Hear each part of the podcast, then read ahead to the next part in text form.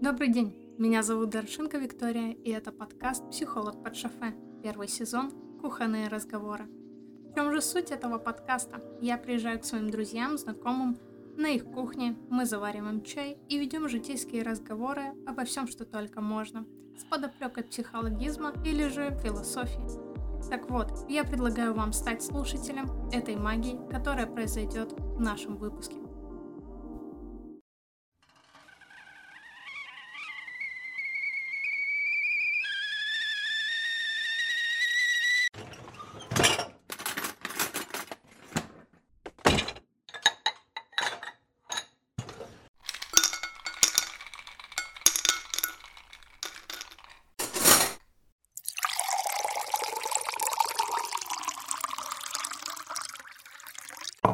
Не знаю, для меня СМР это вообще ужас. Вот Алина под них засыпает, она мне один раз включила, а я, ну, я не видел, я уже сижу закрытыми глазами, лежу. И вот это включается, меня как будто изнутри разорвало, собрало обратно, мне настолько эти звуки дискомфорт вызывают, это просто кошмар. А, АСМРки, ну вот это вот шепотом, то, что там чвякают что-то тебе типа на ухо, там мукбанки вот эти вот тоже шепотом. По, для многих людей, оказывается, это, это антистресс, под них засыпают. Просто я знаю, что есть бинауральные звуки, что-то такое. Там именно музыка идет. И эта музыка, она создана так, чтобы э, как-то в такт твоим мозговым волнам, что-то такое. Не, ну, короче, СМР это вообще абсолютно не моя тема, это ужас. Не, там вот би бинауральные звуки, они прикольные, они там для работы есть, для учебы. Вот на Яндекс Музыке, кстати, есть э, плейлисты прям с ней. К сожалению, это не спонсор нашего подкаста. Спонсор нашего подкаста сегодня Вова и его Хугарды. Что, работу предложили? Да, ну типа... Ну, я так примерно и поняла по вашему разговору. Кореш позвонил, вот он работает вот э, в вот этом агентстве э, Амулет? напротив медоборов, как этот офис? Амулет? Да, в амулете он работает, и у них, э, то есть, ну, офис, а есть складское помещение, mm-hmm. там, где все печать происходит, там, короче, его пока из дизайнеров туда перевели, потому что, типа, там дауны были. Пока ну, он еще решит остаться там, либо вернуться в офис, и, короче, нужен человек, который будет, ну, заведовать этим э, печатью всей, ну, и, типа, зарплата нормальная, 40 тысяч. О, слушай, нормально, пятидневка? Пятидневка. Э, тем более он сказал, что, э, по сути, в основном сидишь за компом что-то это, иногда, ну, там, два-три раза в день просто рулон закидываешь с бумагой для печати на станок, и все, и командуешь, типа, подчиненными. Ну, так вообще шикарно. Ну да. Ну, по, по сравнению с тем, чем мы сейчас занимаемся. Это да. Ой, блин, это работа, работа, перейди на Федота называется. Угу. Слушай, э, сейчас переходила дорогу, вот это разделяющая угу. мою часть и твою часть. И знаешь вот этот прикол, когда машины стоят, ты не видишь встречку, и ты такой на свой страх и риск решаешь приходить. И вот в этот угу. момент, когда ты почти на середине, э, ты замечаешь, что машина едет по встречке. Ну, да, да. И вот э, у тебя есть два варианта. Первый вариант это щемануться обратно, а второй вариант это быстро побежать на свой страх и риск вперед. Ну, я всегда вперед иду. Ты всегда вперед? Да. Ну, назад нет смысла сдавать, потому что сзади могут, типа, ехать. Нет, а нет, вот ты переходишь, и у тебя твоя попутка, Свободная? она свободна. Ага, ну, ну, у меня есть ровно там полсекунды оценить просто расстояние и приближение, типа, ну, объекта mm-hmm. ко мне. Ну, если я пойму, что я не успею, ну, я просто остановлюсь, могу посреди дороги просто остановиться. Кстати, заметил, как вот, э, не знаю, вот как у тебя или у других людей, но я вот когда начала водить, э, я теперь дорогу перехожу, я четко понимаю, когда мне надо идти, с какой скоростью. Ну, то есть вот на абсолютно интуитивном уровне я понимаю, с какой скоростью двигается машина, успею я перейти или нет. Я как бы ни разу не водил, по сути, но, не знаю, у меня никогда с этим проблем не было. Я все время понимаю, в принципе, какое расстояние от объекта до меня, и, ну, то есть его приближение ко мне, какую скорость, либо не идти, либо идти. То есть не было такого, что я когда-то иду, типа, я сейчас пройду, а он уже супер близко, и я начинаю, типа, бежать из этого вперед. Никогда в жизни не было. То есть мне как-то с этим всегда спокойно было. Слушай, вот э, бегущие пешеходы это самая жопа, потому что, ну, когда ты за рулем машины, потому что ты не понимаешь, вот что от них ждать. Ну, то есть вот этот как раз-таки инстинкт броситься обратно или броситься вперед, и ты не понимаешь, то есть э, до последнего, в каком сторону тебе придется объезжать этого человека. Mm-hmm. То есть что ему взбредет в голову, потому что, окей, мы а мы вот можем, мы там щемимся вперед. А есть же люди, которые начинают там суетиться, останавливаться, то есть это дополнительные там миллисекунды, э, что это происходит, и ты такой на машине просто, блин, вот я торможу, но я сейчас, кажется, кого-то убью. А ну, так да. не хочется садиться за это, знаешь ли, в тюрьму? Ну да, из-за идиотов. Да, особенно из-за идиотов. Кстати, у меня созрел вопрос. Представь ситуацию. Вот ты где-то в 17-18, там, спарился с женщиной, с девушкой, ладно, с девушкой. Нет, мне просто слово спарился понравилось. С девушкой. И, э, ну, вы разбежались, это был там секс на одну ночь, и вот по происшествии, там, тебе 21 сейчас, и вот она сейчас возникает в твоей жизни с уведомлением, что у тебя есть ребенок. Как ты отреагируешь? У меня бы взорвался мозг, по-любому пару дней на перева... ну, переваривание, как бы, в принципе, основной информации и осознавания, что типа, чё? Ну, а потом бы сто процентов, э, ну, э, это как бы медэкспертиза, то есть ДНК-тест, потому что, ну, я бы не шибко мог верить, мало ли что там было, тем более с учетом того, что это все-таки было на одну ночь, а, соответственно, раз она такое промышляет, то это могло быть, мог быть не только я, поэтому как бы как-то так. Ну, а если бы вот, это все подтвердилось, вот, допустим, да, да, ДНК-тест подтверждается, что дальше? Встречаться с ней из-за ребенка точно нет. Тут дело даже не о том, что встречаться с ней или взять ее в жены. Потому что мне кажется, что наоборот, вот ребята, которые женятся по залету, они совершают глубокую ошибку, самую большую ошибку в их жизни, глубокую, как дыра из-за Марианской впадины, а, потому что, во-первых, и ребенок не будет жить в счастливой семье, потому что он всегда будет чувствовать на вот этом уровне феромонов, там, я не знаю, чего-то еще, то, блин, что-то не так, то есть, скорее всего, это из-за меня. Ну и родители будут в отношении него это проявлять. Лучшая возможность здесь, вот если он твой, это, конечно же, договориться с ней, что окей, там платить алименты, э, принимать участие в воспитании, если ты, конечно, этого хочешь. То есть ты, конечно же, можешь там сказать, а, все, я не буду, типа, его воспитывать, я не хочу его знать, ну, платить алименты все равно там придется, если она в суд пойдет. Вот это на самом деле такая тема, не знаю, конечно, как во всем мире, допустим, берем в пример просто Россию, там, Украину и так далее. Но на самом деле не понимают такой фигни, что если, допустим, да, так получилось, но при этом не было насильственных никаких действий, а, типа ты должен, ты почему-то должен. Вот это такая, ну, на самом деле странная тема того, что вроде у нас все время затирает, что у нас патриархат, хотя на самом деле, ну, как я считаю, что у нас больше развит матриархат. Допустим, разводятся родители. Mm. Ребенка кому? Женщине. Да, кстати. В, во многих случаях. Вот, это а... то же самое вот с этим. Ну, то есть мы находимся в равной лодке. Это то же самое, ей никто не заставлял как бы ноги раздвигать. Если не было, опять же, насильственных действий, то как бы равная ответственность. Но при этом я почему-то должен. Ну вот, кстати, да, а, я очень изучала эту тему. То есть именно э, права э, мужчин э, вот в этой системе. То есть у нас действительно, у нас, э, если ты не проплатил, э, или если там мама не законченная наркоманка, то при разводе, конечно же, ребенка оставят ей. То есть в 90 случаях судьи обычно женщины. Вот э, И на самом они деле. присуждают родительские права женщинам.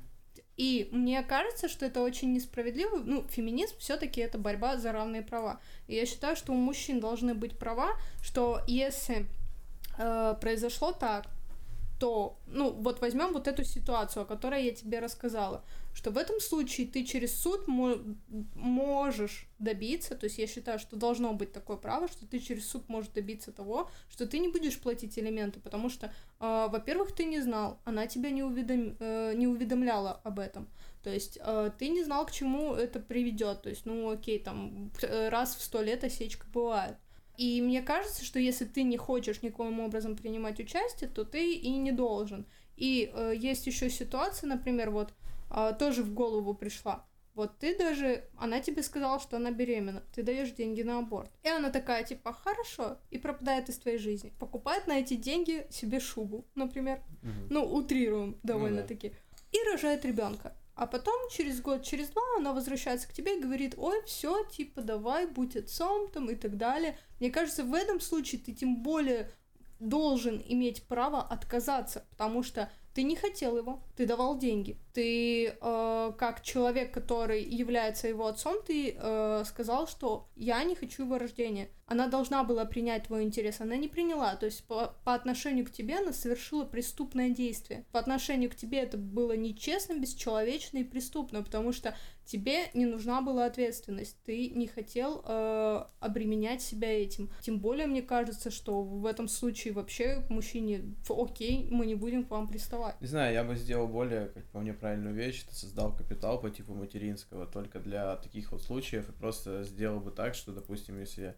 это все произошло по обоюдному согласию, ну, получилось так, что получилось, и при этом, ну, мужчина как бы не хочет этим заниматься, он просто подписывает э, как бы официально заверенный документ, как бы полностью ты отказываешь, соответственно, ты, тебе запрещено видеться с, с этим ну, ребенком. Э, лишение родительских э, Да, прав. то есть все, ты как бы вообще никто, и звать тебя никак в его сторону, только, ну, как бы биологический отец. Допустим, э, ребенку во время получения там паспорта, ну, либо по достижению 18 лет, просто как э, уведомление, что, ну, вот у тебя есть отец, если ты хочешь, но ты если можешь ты можешь проявить отчество, такое, да? ты типа можешь с ним встретиться. То есть, ну, тебе mm. просто дают информацию. Вот есть такой человек, он типа твой отец биологически, он работает там-то, там-то, живет там-то, там-то, и номер телефона. И тут уже желание самого ребенка, если он захочет пообщаться, он пообщается. Или же нет. Но это как по мне правильно, потому что, опять же, ты Будем откровенны, мы никому ничего не должны мы должны максимум родителям. И то, mm-hmm. я отношусь к этому немного скептично, потому что их никто не заставлял рожать. Ну, с да, с к тому стороны. же начнем с того, что есть э, и такие родители, которые подают на алименты на детей. Э, я вообще только недавно узнала, что, оказывается, есть такая практика. Например, у тебя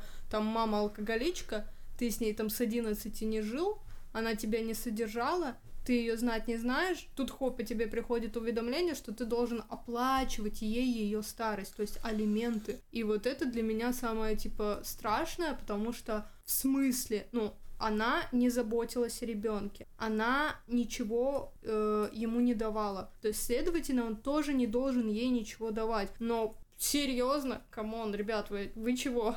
Это да, не, на самом деле, как по мне, ну, опять же, у нас это не сильно приветствуется, потому что у нас какие-то еще более старые ценности, к сожалению, остались. Если взять Запад, там тоже много новых ценностей довольно странные, как бы, ну, вообще, в принципе, как, как для меня, который родился, в принципе, в наших реалиях, как бы, наших ценностях э, СНГшных, как бы, вот. Но, опять же, как по мне, каждый человек свободен. Ты никому вообще ничего не должен, даже родителям, как бы это страшно не звучало. То есть тут уже зависит от твоего восприятия, от твоего воспитания. Если ты захочешь, ты там поможешь. Ну, а вот, не знаю, у меня такое за всю жизнь сложилось как бы мнение и мировоззрение, что, ну, Честно, я никому ничего не должен. Если мне кто-то что-то дает, ну как бы, а я этого не просил, то это сугубо инициатива человека. Mm, слушай, вот как раз-таки по поводу этого я прочитала сегодня, все еще читаю книгу "Тело помнит все", и там очень хорошо вот сказали, что э, счастливые люди рождаются только в счастливых семьях с любящими родителями, которые проявляют свои эмоции, проявляют свою заботу, ласку по отношению к нему, он знает, что он у них желанный. Потому что если ребенка не любили, если ребенок э, видел, что на каждое его действие, то есть на каждый его эмоциональный отклик положительный приходит негативная э,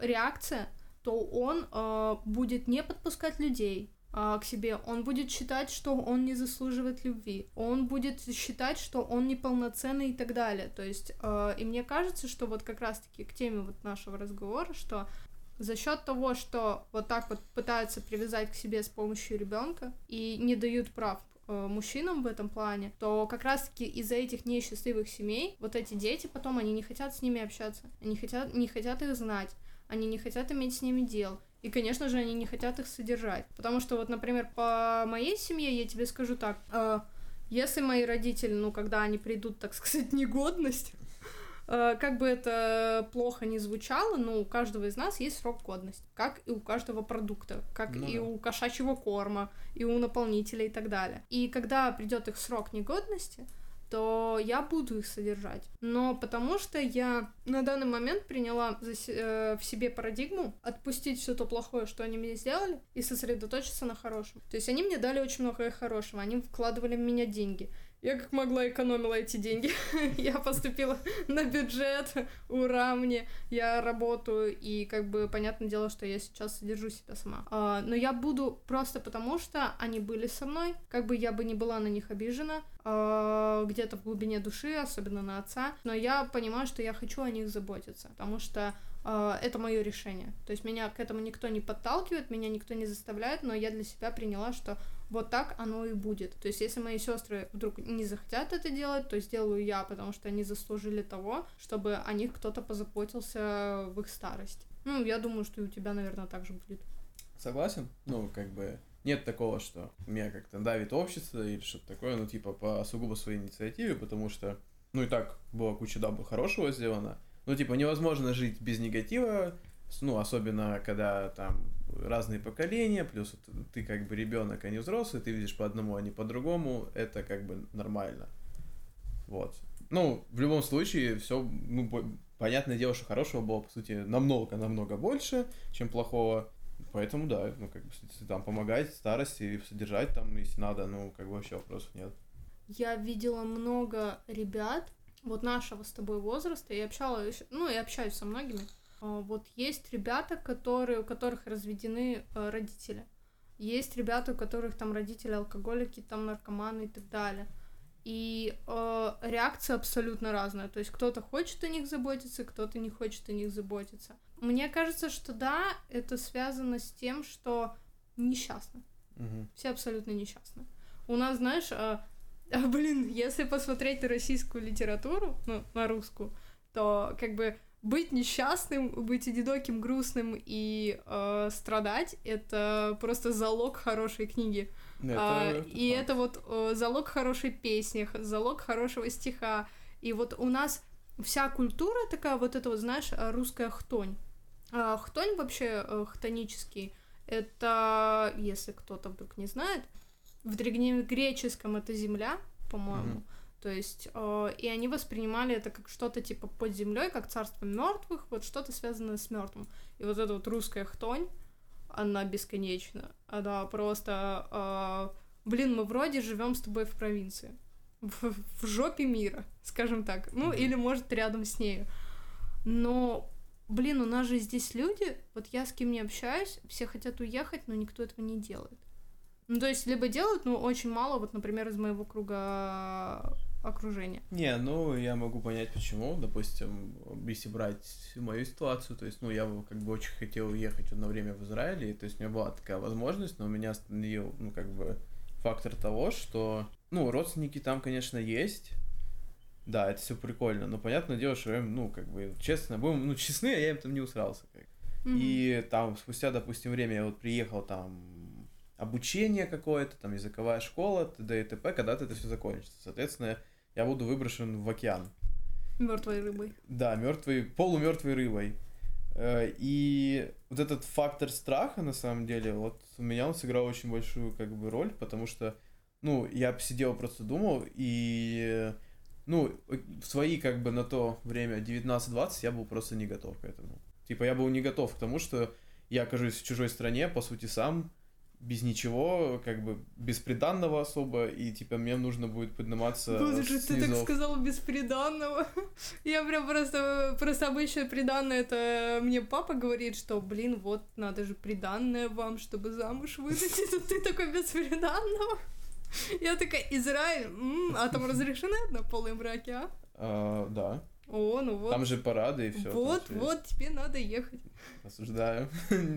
Почему? Ты, не ну, любишь геев? Э, мне на них просто все равно, люди как люди, как бы только со своими сексуальными предпочтениями. О, вот слушай, у меня просто сегодняшняя ситуация с моими родителями с утра, это было очень странно. Потому что я такая спускаюсь, мама как бы завтракает, и она мне рассказывает о том, что э, папа мой работает капитаном на корабле, mm-hmm. и у него второй помощник капитана это девушка, точнее женщина, э, укутана. Вот. Э, да. Паранже, в, в чем я вот точно не знаю, у них же там никабы и все такое, то есть я не знаю, в чем она укутана. Вот, и эм, мама такая говорит, говорит, я говорю, ну что, круто, она говорит, ну да, у нее там даже фотографии есть, там мужа, детей, я говорю, угу. отлично, ну то есть женщина нашла свое предназначение, она, видимо, этого очень сильно хотела и смогла выбиться, э, и думаю, ну это как бы круто, что ее муж там поддержал ее в этом, что он ей там, возможно, помог, возможно, помогает там с детьми и так далее, что она может там на несколько месяцев уходить в рейс, это офигенно, как по мне, Особенно учитывая, что она мусульманка. А как мы знаем, там, ну, э, патриархат жесткий, то есть отношение да. к женщинам там жесткое. Э, и мама мне такая выдает фразу. Да, вот мужчины, э, как она сказала, вот правильно, склоняется, склоняются или идут в гомосятину, и женщинам приходится быть сильными. И меня как просто, у меня мозг взорвался, я такая думаю, подождите, блин, то, что женщина хочет заниматься тем, чем она хочет, к чему лежит ее душа, это никак не связано с тем, что там мужчины занимаются там сексом э, друг с другом, э, встанем в круг и будем жарить друг друга, а, вот. А, то есть это никак не связано, то есть никак не связано с тем, что она захотела быть сильной. Нет, вот мне кажется, каждая женщина, она сильна, как и каждый мужчина. А, просто мы иногда а, можем этого не понимать. Господи, мой, мой ноутбук захотел обновиться. Я говорю ему нет. Ой, кошмар. Он задолбал меня. Сейчас, кстати, намутим еще атмосферы нормальной. А, чтобы было темно, да ты имеешь. Не-не-не, там будет сейчас. Слушай, я не мужчина, мы не можем встать в круг и жарить друг друга. А, дело не в жарке, дело сейчас в четкой теме будет. У тебя есть новогодняя гирлянда? Удиви меня. Костюм для БДСМ, Костюм из латекса, и мы начинаем смотреть Бэткомедиан. О, ультрафиолет. И тут сразу засверкало белыми пятнами. Ведь это комната одинокого мужчины. Ну что, ты застеснялся? Не стесняйся. Ведь мы с тобой супружеская пара. Естественно. Да, э, вкратце расскажу историю. Так, сделаем сейчас. Ой, так ты управляешь телефон? Да. Круто. Короче, э, вкратце рассказываю историю. Мы с Вовой работаем на одной работе. Э, пришли практически одновременно на нее. только были он... на одном собеседовании. Да, были на одном собеседовании, только он по протекции, а я нет. Вот. И а, за счет того, что мы ездим на рабочей машине, мы там выходим курить и так далее вместе, а, на работе поползли слухи, что мы встречаемся. А, прикол в том, что как бы за счет того, что у меня там травма руки, он еще и моет за меня посуду, мы часто обедаем вместе, и все, а, людей просто не, не остановить. остановить да. да. Они просто считают, что мы становимся в круг. Вот. А, но нам не хватает третьего. А, и даже их даже не останавливает то, что у Вовы есть девушка, а у меня были отношения то есть в период работы, о которых я говорила э, сотрудницам э, в моем кабинете. И э, как бы, если честно, мне от этого дискомфортно, потому что одно дело, если бы, знаешь, просто бы шутили на эту тему, там такие, ой, вы, кажется, встречаетесь, там, ну, и знаешь, шутки бы были бы огонь. Но так это же не, не, не шутят, то есть они прям прямо верят в это, то есть то, что мы встречаемся. И э, мне вот это непонятно, потому что особенно мужчины, они как-то очень странно к этому относятся. Женщины-то я еще как-то могу с ними поговорить, переубедить, а вот э, мужчины, они такие прям, да, вы там, короче, это, ух, как ты думаешь, что нам делать? А, мне кажется, тут уже ничего не сделать, потому что к сожалению, они немножко уже более возрастные ребята, а соответственно, если у них уже что-то в голове сбрело, то, ну, то честно без понятия, что сделать такого, чтобы ну, у них переключилось, потому что, не, ну, будем откровенны, ну, по сути, только твой кабинет э, занимается этой фигней, ну, и Наталья Алексеевна периодически. Не, начнем с того, что просто мой кабинет а, именно со мной говорит об этом. Ну То да. есть, а мы-то не знаем, о чем говорят другие ну, ребята. это да, это тоже То факт. есть мы же с ними, как, вот скажи мне, вот с кем ты примерно общаешься с нашей работой? Вот количество человек. Зеро. Ну, с которыми ты там хотя бы каждый день что-то пару фраз э, перекидываешься. Ну, это, наверное, Дима, да, Света. Дима, Свет, э, ну, Стас. Стас. Все, то есть три человека из там 30, которые работают ну, да. в офисе. Я же общаюсь, то есть у меня в кабинете там четыре человека, я общаюсь со склада там с тремя, с четырьмя людьми, со Стасом я общаюсь, э, и там могу вот с Натальей Алексеевной, и могу там на кухне перекидываться там фразами с э, ребятами. И то, например, вот там э, вот часть вот этого вот менеджеров по продажам вообще я с ними не общаюсь там. То есть или ультра редко, то есть настолько редко, что я даже такая, типа, пытаюсь вспомнить, когда я с ними общалась, и не могу вспомнить вообще. То есть, если так посмотреть, у нас многие на работе, они просто застряли. Ну это да. Не знаю, мне вот хватило три месяца, чтобы я смотрю, типа, блин, ну я бы здесь не смог работать даже два года. Но я бы не выдержал, меня бы заманало это все. Если у меня все срастется ну, и реально получится уйти на ту работу, я уйду. Потому что и условия лучше, и платят больше, и ты хоть понимаешь, что ты занят как бы не просто какой-то хренью, а то есть полезным делом. Да. Ну вот я, например, понимаю, что если я сейчас там возьму на брейки, ты там их поставлю, то я, конечно, подзастряну. Ну, немножко пока не отдам долг. Угу. То есть, как только я отдам долг, я, скорее всего, поменяю работу. Ну, или если мои там проекты будут приносить мне денег, то я, конечно же, лучше перейду полностью на них и буду на этом зарабатывать. А, потому что, блин, мне каждый день, я, конечно, человек с дислексией. Я человек, который может выполнять монотонный труд, но я рано или поздно я вот перегорю.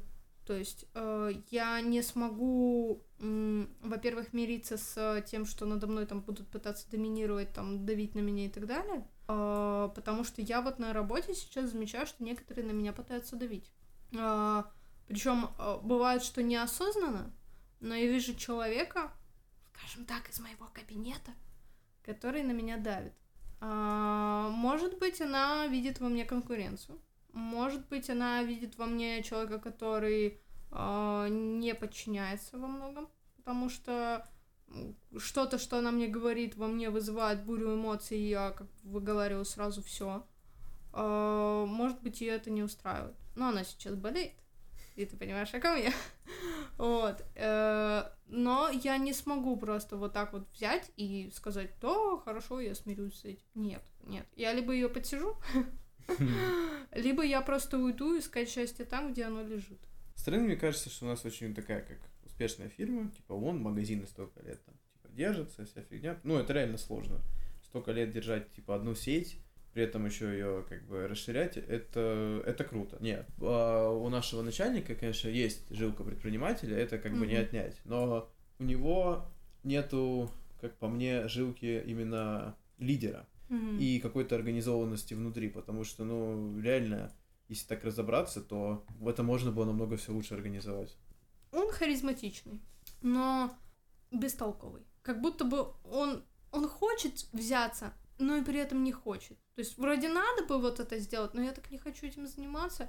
Я отложу это дело в долгий ящик. Ну, вот на самом деле у него еще такая штука есть, как он хочет показать, что типа он дофига полезный, но вот был недавно пример, вот буквально пару дней назад, ну, абсолютно идиотский, как по мне, с его стороны. Он просто шел вот посреди офиса, увидел пакет резинок, mm. он всех засуетил, там, вот, а что это, да, а да, куда да, это, да. надо убрать, надо этот, начал там что-то А где он стоял, а зачем он стоял? Да, ну, то есть, они абсолютно никому не мешали, они вообще, ну, вот, они, ну, они лежали, да даже, и все. Э, понимаешь, если они мешают, то подойди сюда там или дернуть кого-то и сказать, что это такое, что оно делает, хорошо, я понял, э, сделай так-то, так-то, так. То есть лидер это тот человек, который делегирует полномочия, который не берет э, лидером, который делает все сам. Ты можешь, когда твоя фирма год. То есть есть э, по организационной психологии есть определенные циклы работы в фирму, учреждений и так далее. То есть э, это первый э, цикл. Э, когда рождается фирма, у вас там 5-10 человек, ты ее лидер, и ты сам все делаешь. Но когда твоя фирма разрастается, и там становится там 20 человек, то ты не можешь делать все сам. И ты начинаешь делегировать полномочия. Это уже там второй цикл идет. Эм, наша фирма где-то сейчас, по-моему, на третьем цикле, скорее всего. Ну, четвертая, может быть. Э, просто четвертая это умирание фирмы. Если я вдруг не ошибаюсь, если ошибаюсь, меня поправят. Получается, он пытается на третьей стадии все делать сам. Он шел, что-то нашел, что-то сказал и так далее. Да, конечно, делегирование у него есть. Ну, давай начнем с того, что мы до сих пор не знаем, чем занимается его кто это исполнительный директор, начальник охраны, то есть да, э, прекрасный чего, полковник. да, да, да, да, пол... прекрасный полковник, бывший игрок в регби, там ВДВшник, там и все такое, то есть, ну непонятно, чем он занимается, то есть мы до сих пор непонятно, хотя мы проработали почти год. Э, очень многие люди реально мы не знаем, чем они занимаются, и он сам говорит, что так, вы трое, напишите мне свои обязанности. Come on, ты должен знать обязанности своих людей потому что ты их им дал. И ты должен понимать, кому ты можешь подойти по любому косяку. Ты такой, так, это была твоя зона ответственности, ты это неправильно сделал, сейчас я тебя там вздрючу. А он сам не знает, кого дрючить, и начинает дрючить всех. Под горячую руку попадается абсолютно вся фирма. Ну, как по мне, это первая стадия, то есть это именно э, рождение и жизнь фирмы, а не третья, на которой мы находимся. Был один случай, я не помню, тебе рассказывал или нет, когда Алина очень классно пошутила. Типа то, что она в клуб пойдет, нет, не рассказывала. Не рассказывала? С самого начала для наших файтвейщиков. Ну, короче, она рассказывала, типа, ну, я пойду в клуб, я, ну, то есть я же никого не держу, как бы я, опять же, придерживаюсь того, что все свободны. Я такой, окей, no problem, типа, иди, вообще не вопрос. Ну, я просто, как бы, спросил, с кем, как бы, не с претензией, а просто, ну, как бы... Ну, чтобы не переживать да, за нее чтобы понимать, знать, что она с кем-то... Да, чтобы понимать, что в случае чего тебе помогут. Ну, и чтобы понимать, э, если вдруг что-то с ней случится, чтобы ты мог э, кому-то позвонить да. и у кого-то узнать, что с ней Вот, случилось. и она, короче, называет два имени прекрасных, двое прекрасных э, ребят, с которыми она раньше общалась. Общалась. А, то есть тройничок? Ну, то бишь, да. И, короче, ну, естественно, я вначале такой, ладно. Но тут, мне кажется, уже была точка, точка невозврата, меня взорвало. Ну, то есть, я давно... Я просто... Я ходил, ну, адский орал на нее, и, и, и просто это было перемешка 50% обычной речи, 50% мата. Угу. И, то есть меня настолько взорвало, что ну, я начал собирать вещи, потому что я был в Севасе, и типа я говорю, ну, Алин, раз так, типа, я поехал. Ну, тебя в этой ситуации можно понять, потому что э, одно дело, если бы она пошла бы с подругами, другое дело, если бы она пошла бы со знакомыми, там, с незнакомыми, с которыми там просто потусоваться хочется, а другое дело, когда она идет с людьми, с которыми у нее была сексуальная связь. Да. То есть тут даже не то, что я, типа, это была даже не ревность, это просто понимание того, что у меня к ней полное доверие, а просто я понимаю, как чуваки, а если это клуб, это алкоголь. Ну, и да. что? А, это просто факторы шока, ну, одно, одно к другому может привести. Ну, естественно. Кто бы мне что ни говорил, женщины сильные, но будем честны. Двое мужчин могут Два, два мужика, плюс алкоголь, Плюс вот эти факторы, да даже без алкоголя. Типа, она метр шестьдесят, и типа чуваки даже в метр семьдесят, ну, мужчина чисто физиологически сильнее женщин. Ну, как бы кто бы с этим не спорил, но это факт. Ну, среднестатистически, да. Но даже вот я, э, я, по-моему, даже легче твоей девушки. И я понимаю, что вот в прямой схватке даже с одним мужиком, э, который будет там моего роста и моего, ну, чуть больше моего веса, я могу не справиться. То есть огромная вероятность, что я не справлюсь, хотя я знаю, куда бить, я знаю, как бить, я знаю, что делать, но за счет того, что нету готовности к драке, ну, то есть у обычного человека, у меня есть готовность к драке всегда. Но mm-hmm. не факт, что моя реакция «бей или беги», она врубится правильно. То есть я могу вообще пропустить это и замереть. Ну, то есть да. скатиться в третью стадию. А, вот. А, мне болезненно даже понимать, что может произойти, если я вдруг проиграю. То есть мне э, страшно и больно от того, что, блядь, что со мной могут сотворить. Ну, короче, и типа закончилось тем, что, ну, я реально уже начал собирать вещи, я, типа, просто адски вы... ну, сгорел, и потом, ну, она сидит щенячьими глазами, и, типа, такая, я пошутила. А я просто на нее смотрю, и, ну, я даже не знаю, я в этот момент ничего не чувствовал. Я, типа, просто смотрел, у меня был один, ну, вопрос, зачем? Ну, то есть, есть шутки, черный юмор обожаю. Угу. Там еще, но это уже просто не шутка, просто особенно если ты видишь, что ситуация начинает выходить из-под контроля, и с учетом того, что я все время спокойный, ну реально все время я как бы оцениваю ситуацию спокойно. И тут, когда я уже вывожу, ну, как бы на негатив, ну, то не знаю, тут у меня реально именно тупо выгорело, то есть у меня максимально вы, ну, выплеснули все эмоции. Давай вот на эту тему больше никогда не шутить, mm-hmm. потому что вот реально, на самом деле странно, я как-то, если с предыдущей мадамой у меня была ревность, а тут я как-то просто пересмотрел вообще ревность в своей сути, и я просто придерживаюсь правила того, что все на совести человека. Я не, дов... у меня есть доверие, у меня нет ревности, и опять же, если это вскроется, ну, я не буду устраивать каких-то скандалов, э, выяснений, mm-hmm. там, бить лица кому-то чувакам, я просто скажу, ну, нам не по пути пока. Все это у тебя в голове, и все это на твоей совести. То есть, если ты себе можешь такое позволить, то делай. Или же, если ты уже понимаешь, что ты этого хочешь, тогда разорви прошлую связь, как хоть какую-либо, и уже делай вообще все, что тебе угодно, как бы. Слушай, мне кажется, что, э, ну, лично по моему мнению, ревность это Э, чувство, вызванное страхом потерять и страхом быть недостойным. Ну, то есть, э, ну, не сказать недостойным, а, ну да, мне кажется, недостойным. Но ну, это... то есть, ты недостоин этого человека, то есть, ты вечно боишься, что тебя мало, что ты хуже, чем она рассчитывает, а, что ты недостоин такой великолепной девушки, и страх потерять. Тут важно различать, просто есть ревность, как по мне кажется, вызванная вот этими чувствами, а есть ревность, э, все-таки мужики, которые там э, бьют своих женщин, девушек. Моя мама просто не любит слово женщина. И там удерживают их в созависимых отношениях. Мне кажется, что там немножко вот ревность, она ну да, страх потерять, но по страх потерять больше как из животного мира, что это моя добыча, ты моя, и я тебя никому не отдам. Ну, то есть вот такое больше. Просто мне кажется, ревность именно возникает у людей, которые в себе просто не уверены. Вот и все.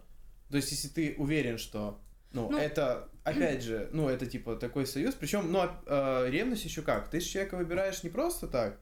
Как мне кажется, окей, в моем мировоззрении, месяца полтора это поверхностное вообще знакомство с личностью ты узнаешь э, сначала с каких-то легких сторон, там, по типу учебы, там, всяких взаимоотношений, и потом ты начинаешь уже копаться в более глубоком, как бы, подсознании у человека, что у него было по взаимоотношению, да даже не с другими, там, партнерами, а друзья, знакомые, какие-то случаи жизненные, в семье какие-то приколы. Да. И этот камень начинает обтачиваться, вот. И, по сути, если он не обточился, либо ты понимаешь, что это случится, либо ты начинаешь, ну, продолжаешь им доверять, мне кажется, ну, в этом нет абсолютно смысла продолжать, потому что, по сути, самый, как по мне, главный столб э, хороших отношений это доверие. Если его нет, все идет.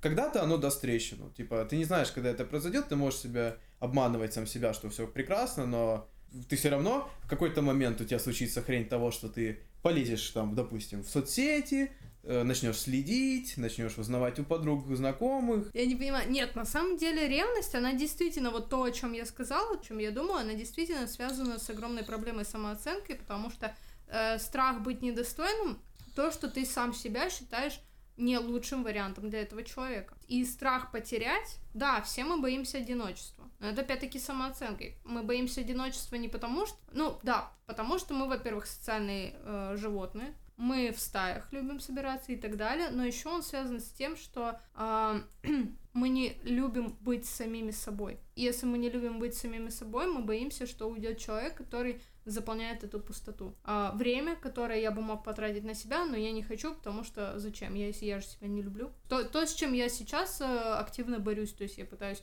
полюбить себя. Ну это да, не знаю, как по мне еще вот странные на самом деле. Ну это, это большинство таких отношений, когда со стороны именно парней, я их вообще понять не могу, знаешь, там, я иду там с подругами или что-то mm-hmm. такое, и начинают наяривать в соцсетях, звонить. Ты где? Ты где? Ты, где? Ты что? Геолокацию. Ты что, там... опять трахаешься?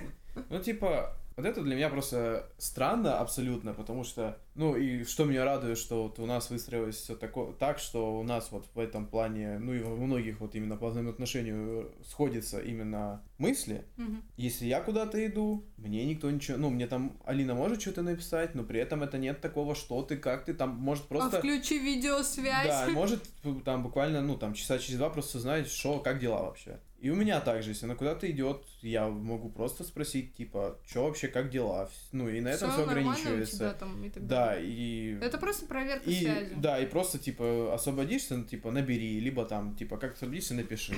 Все, вот это вот, э, как по мне, крайне правильно, потому что, ну, у каждого должно быть свое время. Свое личное время на друзей, на свои хобби и так далее. Mm-hmm. Без этого никуда. Э, очень для меня странные парочки, особенно, ну, по большей части так проявляется у таких прям девочек-девочек, когда они начинают встречаться, они цепляются за пацана, и все, они везде с ним. Сказала моя преподавательница, есть такой тип женщин, она, вот она говорила в контексте, что девочки, не дай бог, чтобы вы стали теми женщинами, которые сидят дома, выключенные как роботы, и только со звуком хлопающей двери, а, ознаменующий то, что входит ваш там супруг, ваш там ваша пара, а, вы включаетесь. То есть ты как робот-пылесос, типа такой, типа, оп, пора пылесосить там и, и так далее. Но еще Карл Роджерс говорил про то, что а, чтобы существовать вместе и чтобы расти вместе, вам нужно отдельное поле для роста каждого из вас. У тебя должно быть э, вместе с ней время, которое вы проводите вместе, дело, которым вы занимаетесь вместе, от которого вы оба кайфуете,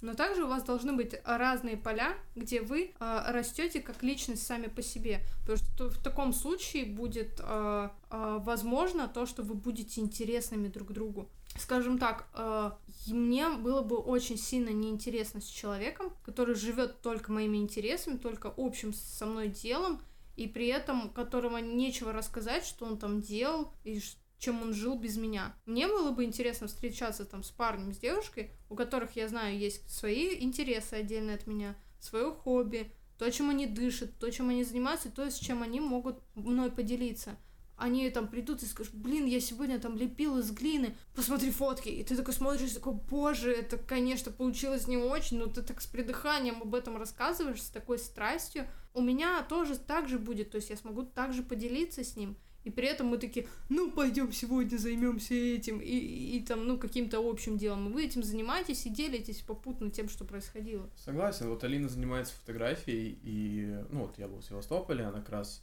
я дома был, она там на пары сходила, пошла, там, пофоткала. Причем так интересно, вначале в Любимовке, потом в Балаклаве, я ее ездил в Балаклаву забирать. Mm. А, и, ну, потом... Как романтично. И потом а, вот мы приехали домой, типа, легли и вот смотрели, типа, фотки. Я как бы так, как посредственный пользователь, просто красиво-некрасиво, и вот это сидеть, сортировать mm-hmm. фотографии, или, ну, это вот интересно, потому что я как бы в этом не особо понимаю, а она хоть что-то разбирается. У нее там фотик, все, фотошоп ей там помог установить, она вот сидит в этом копается во всем. И вот, и, и я, я потихоньку просто как э, со стороны вникаю, типа, что ей интересно, или вот когда я в Синфе, она постоянно там кого-то пофоткала, обработала фото, она, э, получается, сразу скидывает их мне, типа, посмотри, что как, ну, я смотрю, говорю свое мнение, постоянно, ну, а там реально хорошо каждый раз получается, mm-hmm. она говорит, что ты мне льстишь, но я говорю, если было бы говно, я бы тебе сказал, что говно. Ну, Тут, да. ну, реально, если я вижу нормально, то я и скажу. Потом такая, а что тебе больше всего понравилось? И вот это вот обсуждаем, по сути, ее как бы хобби, слэш такой небольшой подраб... ну, подработку. И это, ну, mm-hmm. клево. Опять же, я вот, наверное, как ты, я бы не смог, если бы мы в одном деле постоянно крутились, а ты, а ты потом думаешь, а что обсудить? Обсуждать, ну, а что обсудить? Потому что, допустим, э, как вот у тебя знакомые, вот, э, ну, друзья, точнее, Настя с Толиком, они mm-hmm. вот дома работают постоянно, вот, я бы не выдержал, вот честно даже не, потому что ты постоянно в одном пространстве 24 на 7, и ты занимаешься еще одним и тем же. Ну, мне было бы это тяжко. У меня такого, конечно, опыта не было, возможно, было все по-другому, но со стороны и сейчас, я думаю, это для меня было бы крайне тяжело, потому что ты закончил работать, вроде у вас отдых, хочешь что-то сказать, а ты понимаешь, что, ну, блин, вы сделали то же самое, то есть нечего как-то какой-то темы оттронуться, чтобы корабль поплыл уже по разговорам, ну, потому да, что да. у тебя постоянный, у тебя и быт уже совместный, и угу. работа совместная, это еще и дома, и да, это очень тяжело. Это реально тяжко, когда ты работаешь вместе с человеком, ты живешь вместе с человеком, и, э, возможно, даже есть какие-то разные хобби, но мне кажется, что, как говорила моя преподавательница, встреча с любимым человеком, пока вы не живете вместе в супружеской жизни, она должна происходить как прием у психолога. Минимум через каждые два дня. Потому что у вас успевает накопиться информация, накопиться впечатления, которыми вы поделитесь друг с другом, и вам будет это интересно. Мне как кажется, что у них не успевает вот эта информация скопиться. Вот. Большая проблема вот в парах, э, с которой я столкнулась, это то, что у нас никто не может говорить о своих чувствах. Потому что вообще, ну как бы язык, он был был создан не для того, чтобы делиться тем, что у нас внутри, а тем, чтобы сообщать своим родичам о том, что происходит вокруг нас, то есть о социальной среде, о месте обитания, о том, где враги, о том, э, полезен ли этот лист растения или можно сожрать ли эту ягоду. И, конечно же, мы не привыкли делиться. А так как в нас еще родители очень хорошие родители, которые тоже не любят делиться своими чувствами с нами или не спрашивают у нас про наши чувства, мы тоже замыкаемся в себе. То даже есть такая цитата, сегодня прочитала, как однажды сказал гарвардский психолог Джером Каган, описание наших глубинных переживаний можно сравнить с попыткой достать из глубокого колодца крохотные хрупкие хрустальные фигурки с боксерскими перчатками на руках. да, очень классная фраза. А, потому что а, я человек, который а, может говорить о своих чувствах, но за счет того, что у меня алекситимия, алекситимия это неспособность человека чувствовать и описывать происходящее с ним. Я, если что-то чувствую, мне очень сложно дифференцировать эти эмоции, mm-hmm. и очень сложно их описать. То есть я начинаю описывать вообще, потом понимаю, что я описываю вообще какую-то хрень, типа, как, как выглядит листик. Ты когда-то задумался о том, что вот ты переживаешь эмоцию, ты пытаешься ее понять, а понять не можешь? Наверное, нет. Ну, тогда тебе очень повезло, потому что у меня есть дофига людей, которые, я что-то чувствую, вот не, примерно так это выглядит. Я что ощущаю, но я сразу понимаю, что это, ну, да? не знаю, как-то... На самом деле странно, но я, по сути, раньше был прям жестким интровертом, а сейчас это, наверное, что-то среднее, хотя больше уже как экстраверт. А для меня как-то выражать какие-то свои эмоции, мысли, на удивление, я думал, с этим будет проблемы. Но сейчас я столкнулся с тем, что ну, мне это вообще как-то легко. Типа, если я что чувствую, я то и говорю. То есть у меня нет такого, что я могу что-то притаить, что-то придержать. Я чем-то недоволен, прям жестко я скажу. Если слабенькая, я могу как бы это, ну, типа, ладно, слабенькая это фигня. Как мне кажется, нужно иногда потерпеть. Вот есть такие, типа, в основном это, кстати, к восточным ребятам как бы относятся. Mm-hmm. Что-то, хоть малейшее не то, взрыв эмоций, то ты что, ты кто, ты что, как бы это неправильно. То есть есть моменты, когда тебе нужно немножко перетерпеть, но при этом сделать так, чтобы тебе ноги не свесились. Ну, как бы, вот это тоже Слушай, важно. Слушай, я скажу так. Я вот, э, когда смогла при, э, вот работать по поводу примирения со своим внутренним ребенком, я стала это практиковать вот э, в начале этого года. И я примерялась, примерялась. Мне стало легче э, выражать свои чувства. Э, раньше, если меня что-то бесило, э, раздражало, я это всегда такой комочек такой нервов сам в себе. То есть ты заталкиваешь все эти слова, все эти чувства внутри себя, и человеку ничего не говоришь. Я теперь начинаю делать не так. То есть все недовольство, которое у меня есть, я высказываю. Да, я выбираю форму, в которой я выскажу это человеку. То есть в зависимости от того, как мне человек приятен, неприятен. Просто говорить о своих эмоциях и чувствах, мне кажется, очень важно. Потому что э, вот моя преподавательница говорила, что девочки мои, не держите все в себе. Нужно выражать эмоции и не переживать их внутри. Потому что если ты переживаешь их только внутри, но не выражаешь, эмоции не находят э, выхода. Mm-hmm. И они остаются в э, подсознании. А то, что остается там, то оно, оно не умирает, оно не выходит, и оно начинает разрушать тебя внутри. И это самая хреновая вещь, потому что, поверь мне, я собирала разрушенную комнату с основания, и это то еще занятие, до сих пор этим занимаюсь. Уже лет так 25. Ай, блин, какой бы вопрос тебе интересно задать? Вот я думаю, думаю над этим. А, вот, хотела сказать, каким самым, ну, как сказать правильно, нелепым, ну, точно не страшным, вот нелепым случаем, вот, можешь поделиться. Ну, это выбери я, нелепый а случай, который... Вспомнить что-то прям нелепое, что прям как-то аж было бы неловко просто. Просто я в предыдущем подкасте э, делилась э, тем, как я э, тащила, короче, пьяного человека, э, сперва к брату, потом к другу, вот, и после этого у меня нежелание вообще э, пить с людьми, то есть где-то э, помимо там баров и э, домов, э, потому что я не могу проконтролировать ситуацию и боюсь повторения. Ой, я вспомнил такой неловкий случай, короче, это был восьмой-девятый класс, как раз в Ашане, вот этот был батутный центр.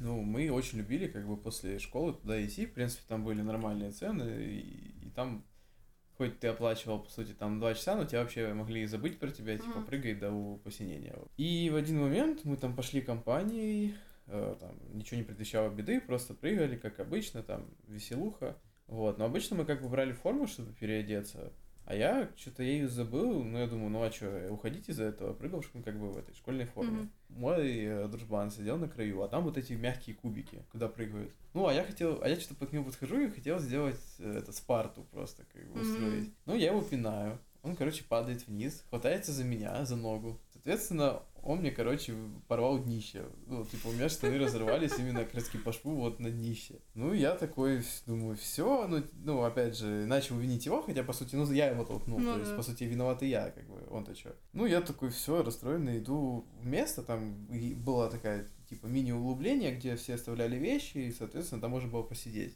Я такой, все, жизнь, боль, короче, сейчас идти домой, хз, как вообще, меня просто порванная, блин, Реально, порванная жопа, жопа просто, в прямом смысле. И, ну, я сажусь, все сижу, я пытаюсь встать, и что-то не то. То есть я понимаю, что какая-то хрень. Но в итоге я встаю, и мне просто говорят, какой же ты даун, в прямом смысле этого слова. А я, короче, и заметил, как я сел вот там жвачкой. Она просто впиталась в штаны, грубо говоря. И это надо было видеть, потому что я ехал в автобусе, во-первых, э, повезло, что было следующее место. Но я ехал с полностью порванным днищем, жвачкой на жопе вот так, которая раз, раз, просто растеклась. И я шел по переходу как? У меня был рюкзак, то есть я вот так вот продел ноги в лямки, и у меня типа был как, как трусы, короче, как защита. И вот так вот э, я шел, ну, типа, через все московское кольцо, короче. Я напоминаю еще раз вам, я Виктория Дорошенко, и это подкаст «Психолог под шофе. Кухонные разговоры. Первый сезон». Спасибо, что остаетесь нашим слушателем. Спасибо за то, что присоединились к нам, если вы были здесь впервые. Также, если у вас появились какие-то интересные вопросы или вы чего-то не поняли, вы можете написать мне на мою электронную почту, которая будет создана внизу в описании. Спасибо за то, что остаетесь со мной. Хорошего вам дня.